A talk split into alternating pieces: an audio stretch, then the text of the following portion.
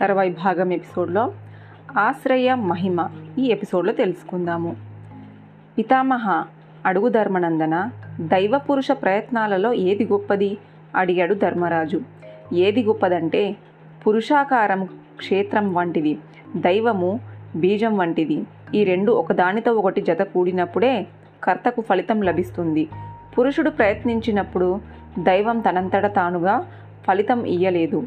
పురుషుడు ప్రయత్నించినప్పుడు మాత్రమే దైవం అనుకూలించి ఫలితాన్ని అనుగ్రహిస్తుంది.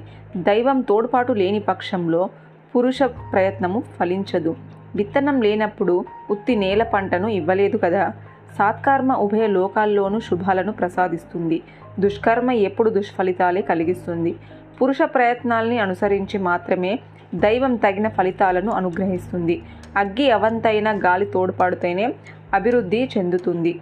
అదేవిధంగా సత్కర్మ ఆచరణల కారణంగానే దైవము అనుకూలిస్తుంది.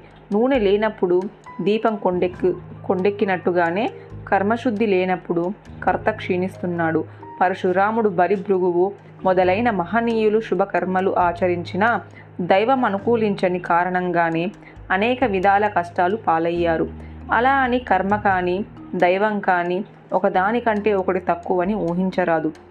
కేవలము కర్మ కానీ దైవం కానీ సత్ఫలితాలు ప్రసాదించలేవు. వాస్తవాన్ని స్థితి తెలుసుకోగలిగితే రెండు సదృశ్యాలన్నీ నిస్సందేహంగా నిర్మించగలము ముగించాడు భీష్ముడు.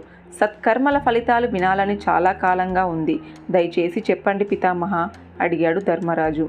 భీష్ముడు చెప్పసాగాడిలా అలసిన బాటసారికి అన్నదానం చేస్తే లభించే ఫలితము ఇంత అంతా కాదు. దానివల్ల అనంత పుణ్యము లభిస్తుంది. మౌనం పాటిస్తే పరిజ్ఞాన శక్తి అభివృద్ధి చెందుతుంది. తపోరాశి వల్ల వివిధ భోగాలు అనాయాసంగా లభిస్తాయి. బ్రహ్మచర్యం పాటిస్తే పరిపూర్ణాయార్థము చేకూరుతుంది. ఉపవాసాల వల్ల చిత్తశుద్ధి కలుగుతుంది. కేవలం కందమూలాలు తింటూ తేట నీటిని తాగుతూ బతికేదే రాజ్యాధిపత్యము లభిస్తుంది. వట్టి పండుటాకులతోనే భోజనం ముగించినట్టయితే స్వర్లోక భాగ్యము అందుకుంటారు.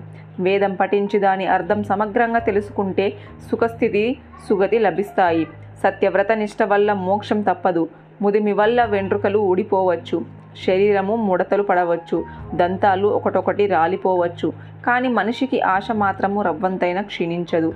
నిత్యం నిరంతర రుగ్మతల మనిషిని ఆశ అంతిమ క్షణం వరకు వేధిస్తూనే ఉంటుంది. దీన్ని గ్రహించే సుఖార్థులైన విద్వాంసులు ఆశను అంత దూరంలో ఉంచుతారు. ముగించాడు భీష్ముడు. పితామహ ఆశ్రయాన్ని కల్పించిన వారి పట్ల ఆశ్రితులు ఏ విధంగా మసలుకోవాలి? అడిగాడు ధర్మరాజు. చెప్పసాగాడిలా భీష్ముడు. ఈ విషయమై నీకు కథ చెబుతాను విను. కాశీశ్వరుని దేశానికి చెందిన బోయ ఒకడు వేట కోసం అడవికి వెళ్ళాడు.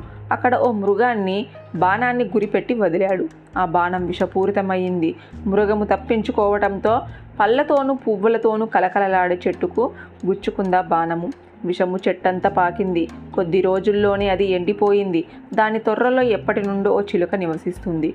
చెట్టు ఎండిపోయినా మోడిపోయినా దాని మీద గల అభిమానంతో ప్రేమతో అక్కడే ఆ తొర్రలోనే ఉండిపోయింది. చిలుక ప్రేమను గుర్తించాడు దేవేంద్రుడు.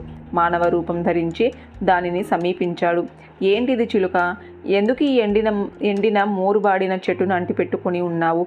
ఎంచక్క పళ్ళు పువ్వులతో ఉన్న చెట్టును చూసుకోరాదు. ఈ అడవిలో వాటికి కొదవలేదు కదా? అని అడిగాడు. వచ్చినవాడు మనిషి కాదు దేవేంద్రుడు. చిలుక అది గ్రహించింది.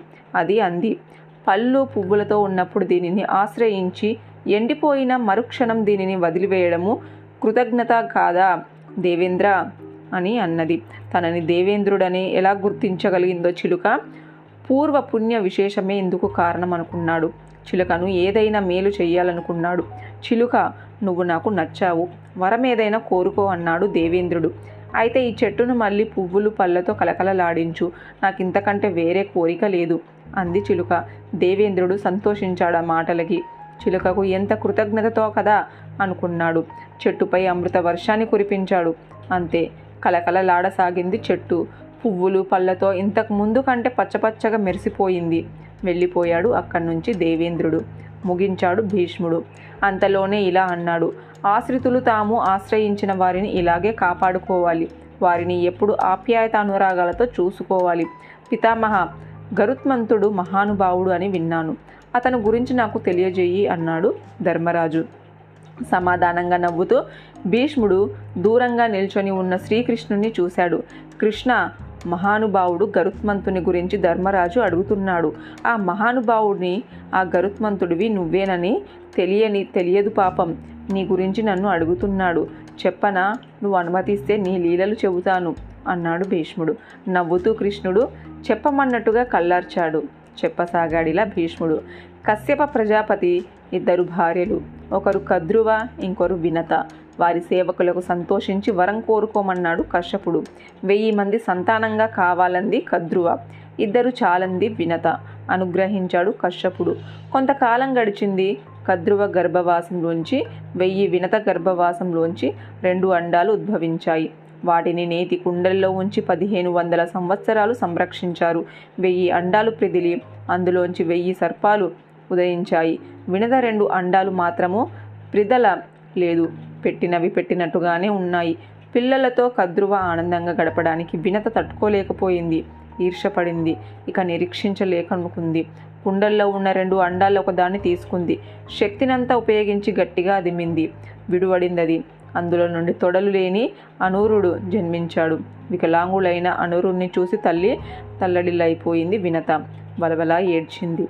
తల్లిపై కోపగించుకున్నాడు అనూరుడు.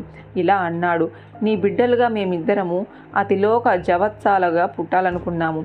కానీ నీ ఈర్ష కారణంగా నేను ఇలా తయారయ్యాను. దీనికి ఇదే నా శాపము. ఈ క్షణం నుండి నువ్వు సవతికి అనుక్షణము దాసివై సేవలు చేసుకుని బతుకుతావు. కొడుకు శాపానికి కుమిలిపోయింది వినత.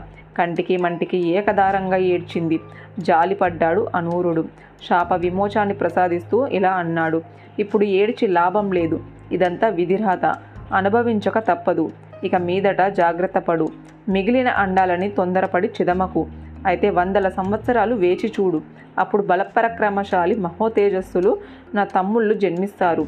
వాడు నీ దాస్యాన్ని తొలగిస్తాడు. తల్లికి నమస్కరించి సూర్యదేవునికి సేవలందించేందుకు వెళ్ళిపోయాడు అనూరుడు. వినత ఐదు వందల ఏళ్ళు వేచి చూసింది. అప్పుడు రెండో అండం నుండి గరుత్మంతుడు పుట్టాడు.